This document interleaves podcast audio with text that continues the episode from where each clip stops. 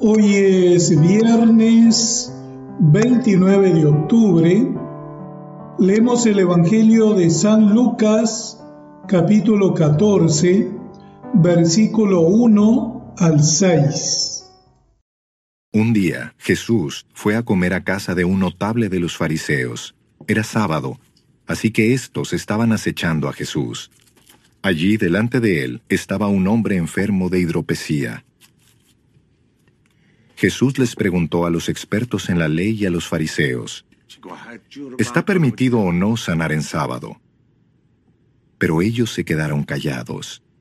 Entonces tomó al hombre, lo sanó y lo despidió. También les dijo, si uno de ustedes tiene un hijo o un buey que se le cae en un pozo, ¿no lo saque enseguida aunque sea sábado? Y no pudieron contestarle nada. Jesús va por las ciudades, las aldeas, las sinagogas y las casas para proclamar la buena noticia él no rechaza las invitaciones aún de sus contrarios, pues ha venido para ofrecer a todos la salvación. El que lo invita a la mesa es un fariseo distinguido, un jefe de la sinagoga, y la comida acontece un día sábado. El día sábado era un día sagrado para los israelitas. Era el día dedicado a Dios que era descrito descansando el último día de la creación del mundo.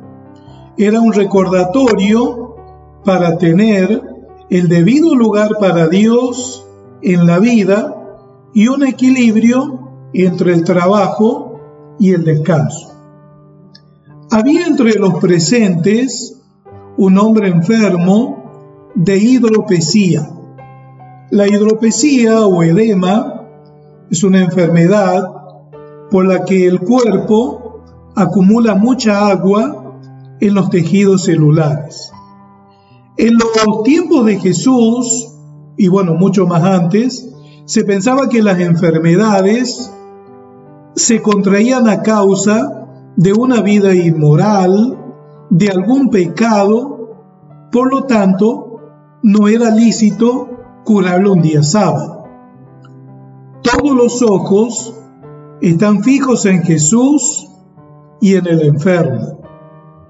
Jesús toma el hidrópico de la mano, lo sana y no se preocupa de que sea un día sábado, ya que para él el sábado es un día de liberación y de misericordia que hace referencia a las grandes acciones de Dios para con su pueblo, como lo fueron la creación y el éxodo.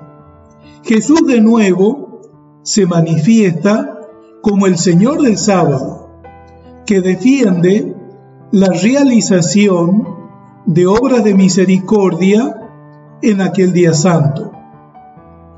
Pero los fariseos tienen su corazón cerrado y solo buscan encontrar maneras de acusar al Señor. No se dan cuenta de que el amor al prójimo va de la mano con el amor a Dios. Por eso, la gloria de Dios no puede consistir en descansar el sábado mientras una persona sufre una terrible enfermedad. Jesús les enseña y nos enseña que la gloria de Dios brilla más cuando se aplica la compasión y la misericordia para con el prójimo necesitado.